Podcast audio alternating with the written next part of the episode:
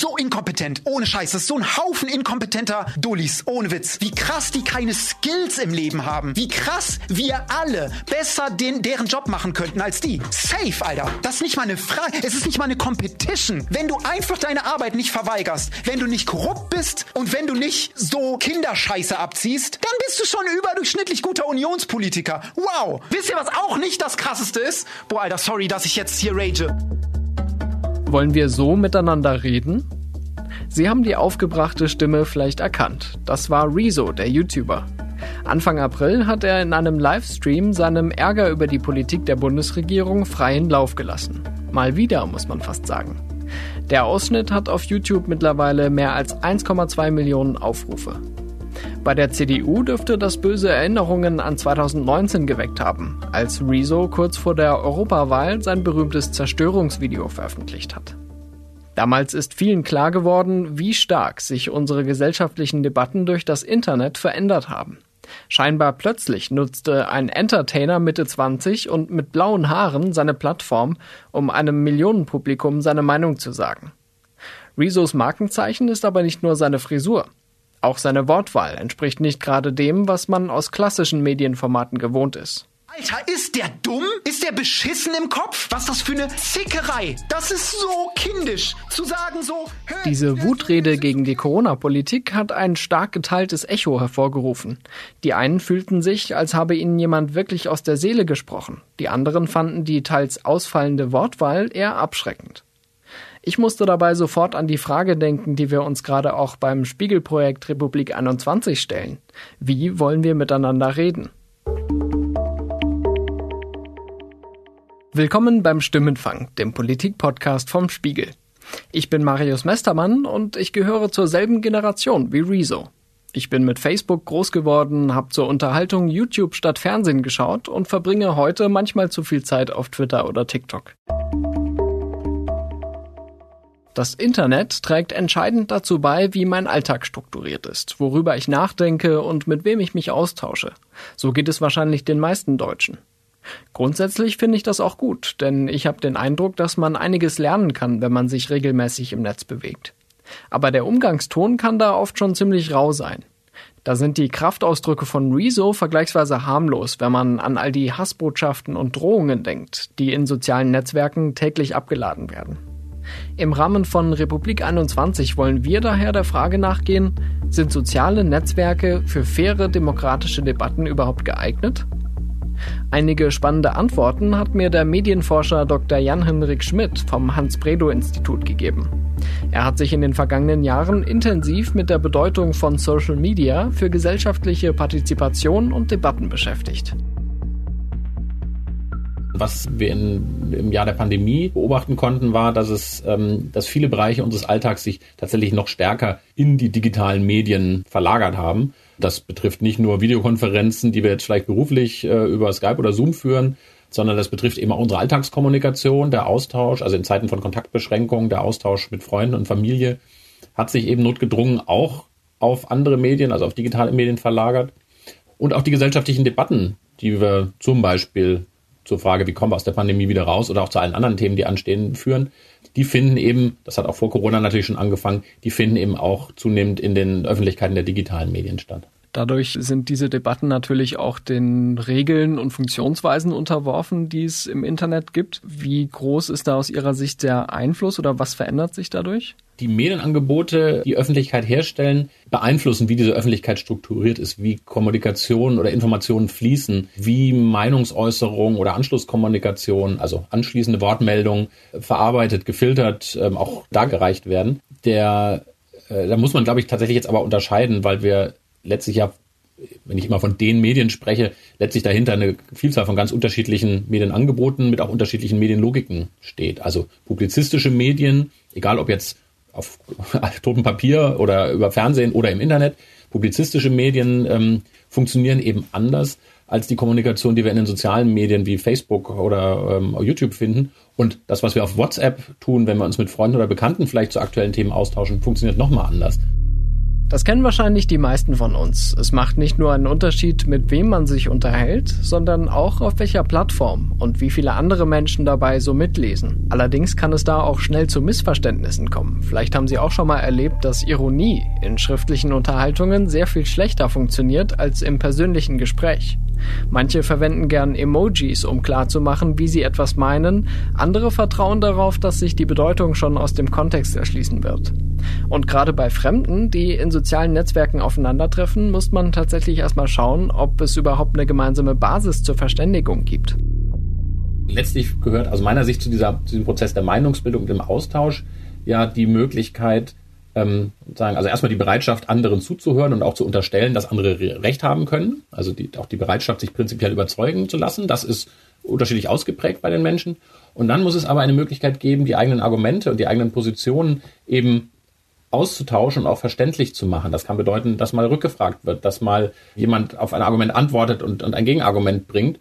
In den digitalen Medien, also in den Kommentarbereichen, unter einem Facebook-Beitrag, unter einem YouTube-Video oder auch in einem Forum, zerfasern solche Diskussionen aber relativ schnell. Da habe ich immer so einen Eindruck, dass diese Diskussionen dort ein bisschen eher sind wie so ein unglaublich großer Speakers Corner im Hyde Park, also lauter einzelne kleine Boxen, auf die sich einzelne Menschen stellen, ihre Meinung herausposaunen sozusagen, aber gar nicht wechselseitig aufeinander Bezug nehmen. Mhm. Wobei es ja schon gerade auch bei so kommentarbasierten Medien dann häufig Threads gibt oder eine Diskussion, die sich unter einem Kommentar dann weiterentwickelt. Da gibt es ja durchaus auch Möglichkeiten, aufeinander einzugehen.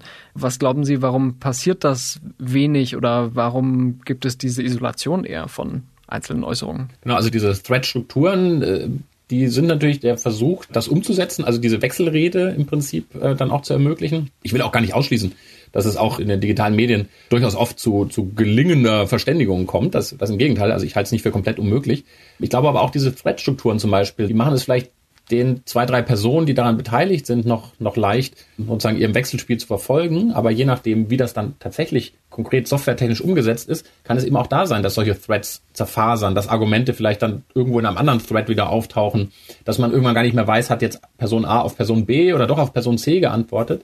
Das soll auch nicht bedeuten, dass außerhalb der digitalen Medien zum Beispiel, wenn man sich von Angesicht zu Angesicht gegenübersetzt, dass Kommunikation dann immer gelingt. Das gibt es auch viele Beispiele, dass das auch nicht klappt.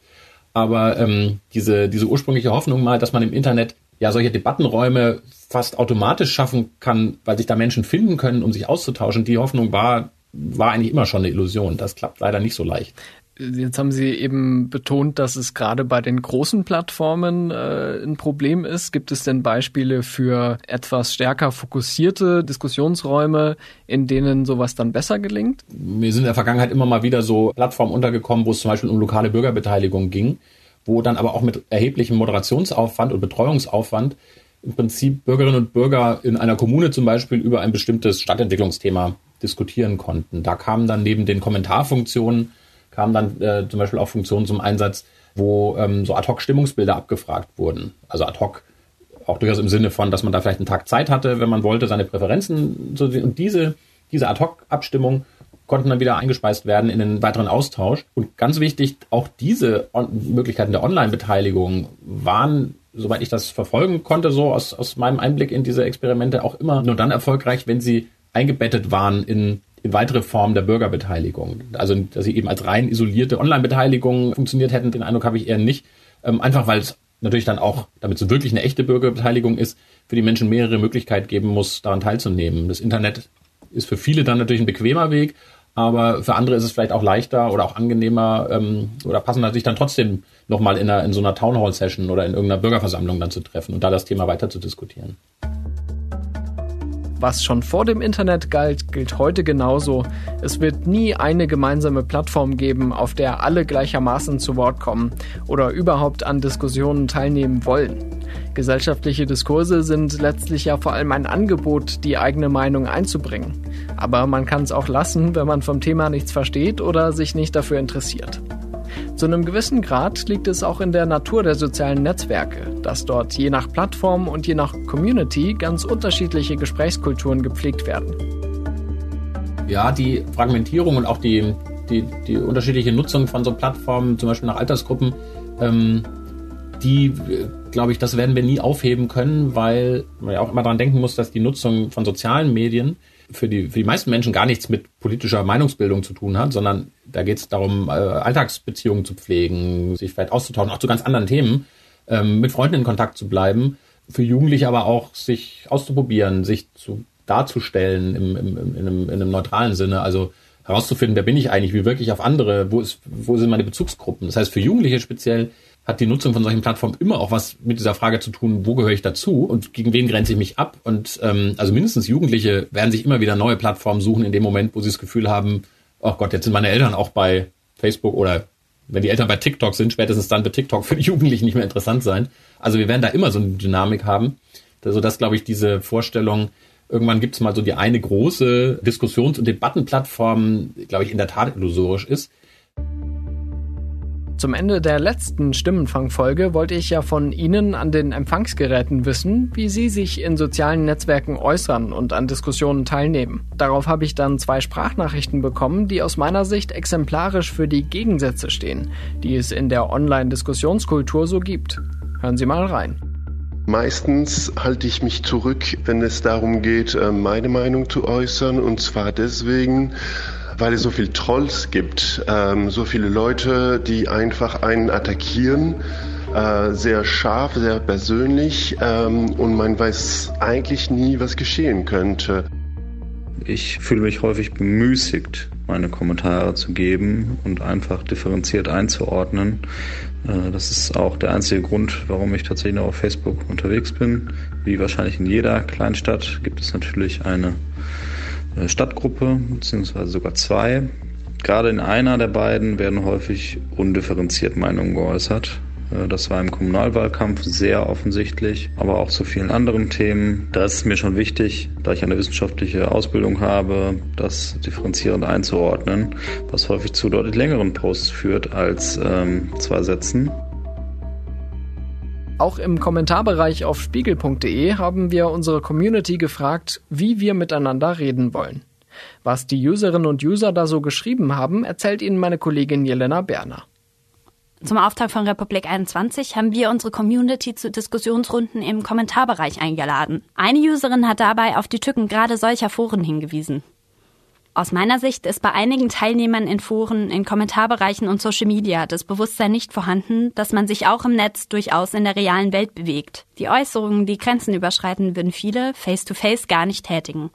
Ein anderer Nutzer schreibt: Mir fällt im Forum eine Tendenz zum starken Polarisieren auf. Da nehme ich auch einige meiner eigenen Beiträge nicht aus. Auch ich lasse mich gelegentlich davon anstecken. Ein Verhalten, das ich eher von Sportveranstaltungen oder aus dem amerikanischen Wahlkampf kenne. Man identifiziert sich so sehr mit dem eigenen Team, mit der eigenen Meinung, dass man den objektiven Blick verliert und überhaupt nicht mehr unvoreingenommen prüfen mag, wie stichhaltig die Punkte der anderen Seite eigentlich sind. Man will den Redewettstreit gewinnen. Anstatt es als Gewinn zu betrachten, seinen eigenen Standpunkt durch den einen oder anderen fundierten Beitrag zu überprüfen und gegebenenfalls in Frage zu stellen. In der Diskussion hat unsere Community aber nicht nur Probleme herausgestellt, sondern auch mögliche Lösungen. Ich denke, das Diskussionsniveau ließe sich dadurch deutlich kultivieren, dass man Klarnamen benutzt oder diese nachsehen könnte. Die vielen aggressiven Diskussionen und das systematische Trollen sind der Anonymität hinter Decknamen geschuldet. Als Spiegel Online die Kommentarfunktion einführte, war ich begeistert, mit gleich interessierten Lesern in einen intellektuellen Austausch treten zu können. Heute sind die meisten Foren ein Ärgernis, voller unausgegorener Aussagen und bloßen Provokationen. Zu dem Thema hat uns aber auch eine Mail von einem Hörer erreicht. Er betont, dass ihm gerade Anonymität im Netz wichtig ist. Diskutieren ist eine Leidenschaft von mir. Dies tue ich am meisten auf Internetplattformen wie Twitter, aber auch Gute Frage, YouTube, Telegram oder Program. Weiterhin wichtig ist mir gerade dabei die Pseudonymität einer digitalen Identität. Das zum einen zum Schutz vor Angriffen und negativen Konsequenzen, aber auch weil ich meine Meinung nicht mit meinem privaten Leben, meinem Alltags-Ich und Umfeld verbinden möchte. Daher habe ich auf entsprechenden Plattformen auch keinen Kontakt zu Menschen aus meinem privaten Umfeld und diese kennen meine Online-Identität nicht. Über den Schutz der Anonymität im Netz und eine mögliche Klarnamenpflicht wird in der Politik schon seit Jahren gestritten. In den sozialen Netzwerken sind viele Menschen nicht mit ihrem vollen Namen oder gleich mit einem Pseudonym unterwegs.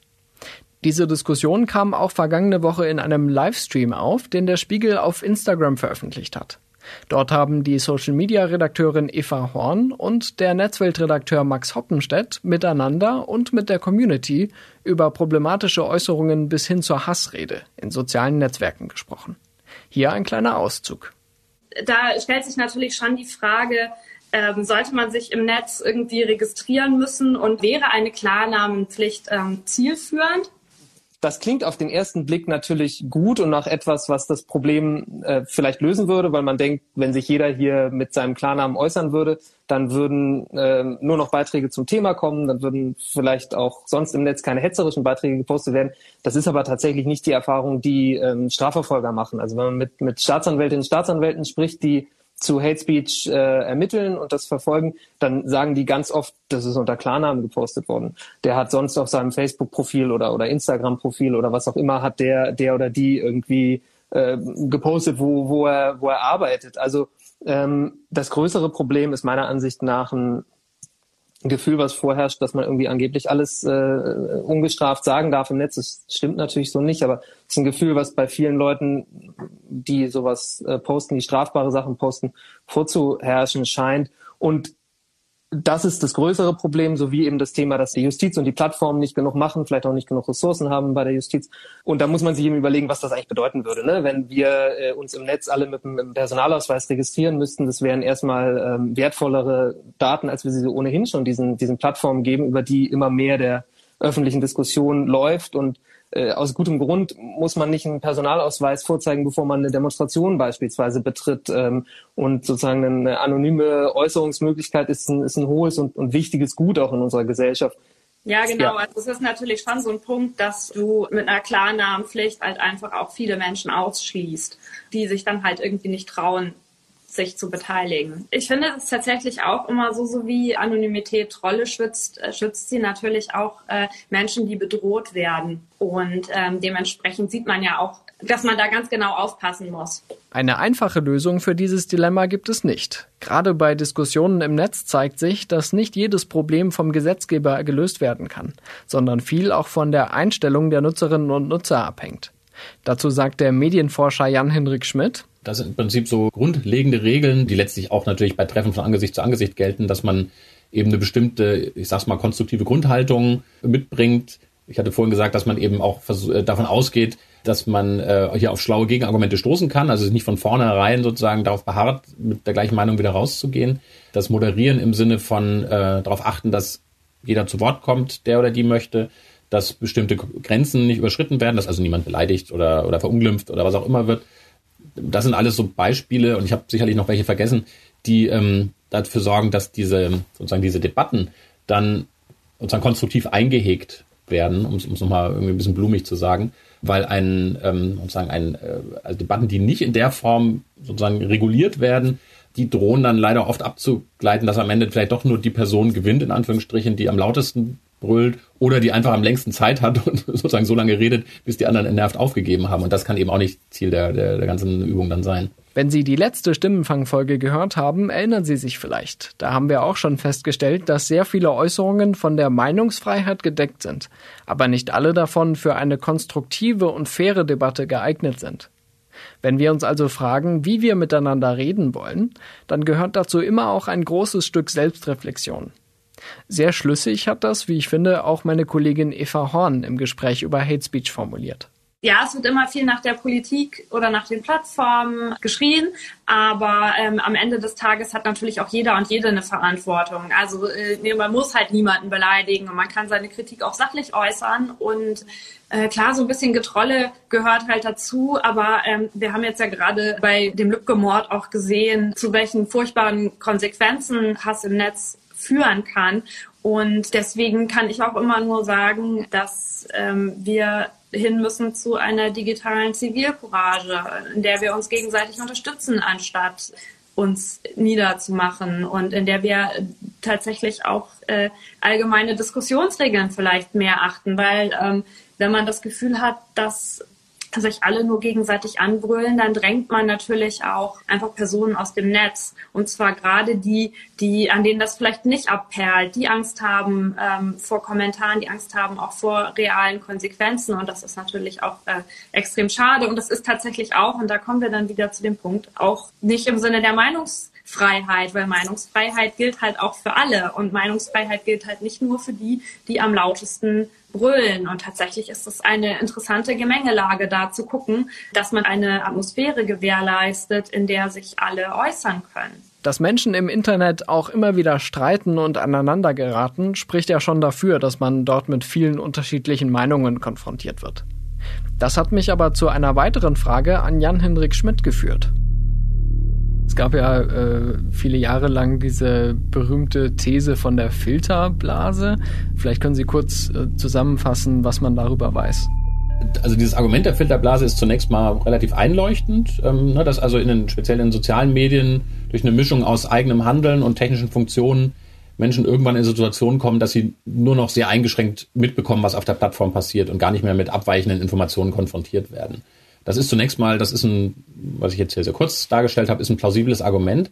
Und wir finden das auch an verschiedenen Stellen im Netz. Wir finden einzelne Strömungen, politische Richtungen oder auch wenn wir an so die Anhängerinnen und Anhänger von Verschwörungserzählungen denken, bestimmte Subkulturen, sage ich mal, die leben in solchen durchaus abgeschotteten Filterblasen oder in Echokammern, das ist ja der Komplementärbegriff, wo man sich nur noch mit den Gleichgesinnten dann austauscht. Die gibt es zweifelsohne. Der Umkehrschluss aber, dass jeder, der sich in die sozialen Medien begibt, nun automatisch in solchen Filterblasen oder Echokammern landet, der ist eben falsch, weil die ganz überwiegende Mehrheit der Menschen nach wie vor auch noch andere Informationsquellen hat, auch noch andere Gelegenheiten, um durchaus auch mit abweichenden Meinungen in Kontakt zu kommen zumindest. Ob man die dann für sich übernimmt und abwägt, ist nochmal eine nachgelagerte Frage, aber zumindest mitzubekommen, dass es auch noch andere Sichtweisen gibt, das ist glaube ich, eher die Regel für viele Menschen, weil sich in Deutschland nach wie vor ja auch ein großer Teil der Menschen aus klassischen, sozusagen publizistischen Medien, ob es dann jetzt das Fernsehen, Radio oder auch Printmedien ist, informiert. Und die sozialen Medien mit diesem Risiko oder mit diesem Paradigma der personalisierten Informationswelten, was halt das Risiko von Filterblasen erhöht, die sind für viele Menschen eben allenfalls eine von mehreren Quellen, nur für wenige die Hauptquelle und für noch weniger die einzige Quelle für Nachrichten. Diese Einschätzung finde ich ziemlich ermutigend, denn das heißt auch, dass wir bei Online-Debatten nicht zwangsläufig irgendwelchen Algorithmen ausgeliefert sind, sondern grundsätzlich schon mal einer Vielfalt ausgesetzt sind, die in einer Demokratie ja essentiell ist. Problematisch wird es natürlich dann, wenn es keine gemeinsame Diskussionsgrundlage gibt, weil manche Menschen auf Desinformation hereinfallen oder der Berichterstattung seriöser Medien nicht mehr vertrauen. Auf dieses Thema wollen wir im weiteren Verlauf unseres Projekts Republik 21 noch eingehen. Das gilt auch für die Verantwortung der großen Internetkonzerne beim Umgang mit Falschnachrichten und Hate Speech. Für diese Folge war mir noch die Frage wichtig, wie es sein kann, dass Menschen im Netz Dinge sagen, die ihnen bei einer persönlichen Begegnung wahrscheinlich nicht über die Lippen kommen würden. Jan-Hendrik Schmidt sagte mir dazu, dass es für die zwischenmenschliche Kommunikation schon ein Problem sei, wenn man sich nicht direkt gegenüber sitzt und die Reaktion des oder der anderen nicht sieht. Das kann gewissermaßen die Hemmschwelle für scharfe Verbalattacken senken. Er hatte aber noch ein Argument, das ich sehr überzeugend fand. Eine andere Erklärung, die ich eigentlich auch für ganz stichhaltig halte, ist, dass wir im Netz zwar Sachen schreiben, aber wir eigentlich in so einem Modus der Mündlichkeit sind. Das heißt, das ist ein Modus, den haben wir aus der WhatsApp und aus der Chatkommunikation gelernt, dass wir Sachen schreiben, die wir im Grunde sprechen würden. Also das Chatten ist ja eigentlich ein schriftliches Sprechen und dadurch man schreibt dann Sachen, man twittert oder man postet Sachen, die einen sozusagen so raus wollen, ohne dass man bedenkt, dass die halt persistent sind, dass die dauerhaft gespeichert sind, dass die morgen noch dastehen, dass die kopiert werden können, dass die Reichweite sich vervielfältigen kann. Und gerade diese Merkmale, Persistenz und Vervielfältigkeit, sorgen ja dafür, dass bestimmte Äußerungen und bestimmte Debatten eben auch so diese Vehemenz von so Shitstorms etc. dann erzeugen können. Dass wir also sozusagen ausgehend von einzelnen Äußerungen, dass dann wirklich was anschwillt, wieder bildlich gesprochen, und sich dann vielleicht den Betroffenen, also denen, die vielleicht im Zentrum von so einem Shitstorm oder der Kritik stehen, schwappt dann eine ungeheure Welle entgegen von lauter einzelnen, aber irgendwie nicht mehr überblickbaren Äußerungen.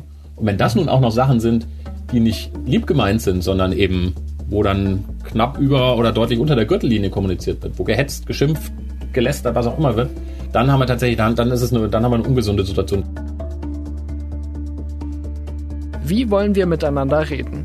Das ist ja die erste große Leitfrage des Spiegel-Projekts Republik 21. Mein Eindruck ist, dass gerade in der Corona-Pandemie der Bedarf nach gesellschaftlichem Austausch gewachsen ist, auch weil die Krise uns so viele Unzulänglichkeiten aufgezeigt hat. Und leider sieht es ja so aus, dass wir auch in den kommenden Wochen und Monaten noch mit einigen Einschränkungen des öffentlichen Lebens zurechtkommen müssen. Gerade mit Blick auf die Bundestagswahl bedeutet das aber, dass eine faire Debattenkultur im Netz so wichtig ist wie nie. Ob die bestehenden sozialen Netzwerke dafür langfristig geeignet sind, daran bestehen zumindest große Zweifel. Aber sie sind eben die, die uns aktuell zur Verfügung stehen und in denen unsere Diskurse stattfinden. Ähnlich wie beim Thema Meinungsfreiheit ist es nötig, dass demokratische Prinzipien auch online gelten. Zur Fairness im Diskurs gehört aber nicht nur das Wo und Wie, sondern auch das Wer. Kommende Woche möchte ich daher besprechen, wer sich in Deutschland eigentlich an öffentlichen Debatten beteiligt und warum. Denn das kann ja auch großen Einfluss darauf haben, ob bestimmte Sichtweisen Beachtung finden und ob sich andere Menschen ermutigt fühlen, ebenfalls etwas öffentlich zu sagen.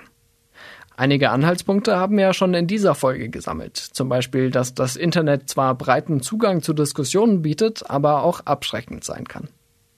Nun würde ich gern von Ihnen hören, ob Sie sich in öffentlichen und medialen Debatten repräsentiert fühlen oder ob Sie selbst dafür sorgen, dass Ihre Perspektive stattfindet.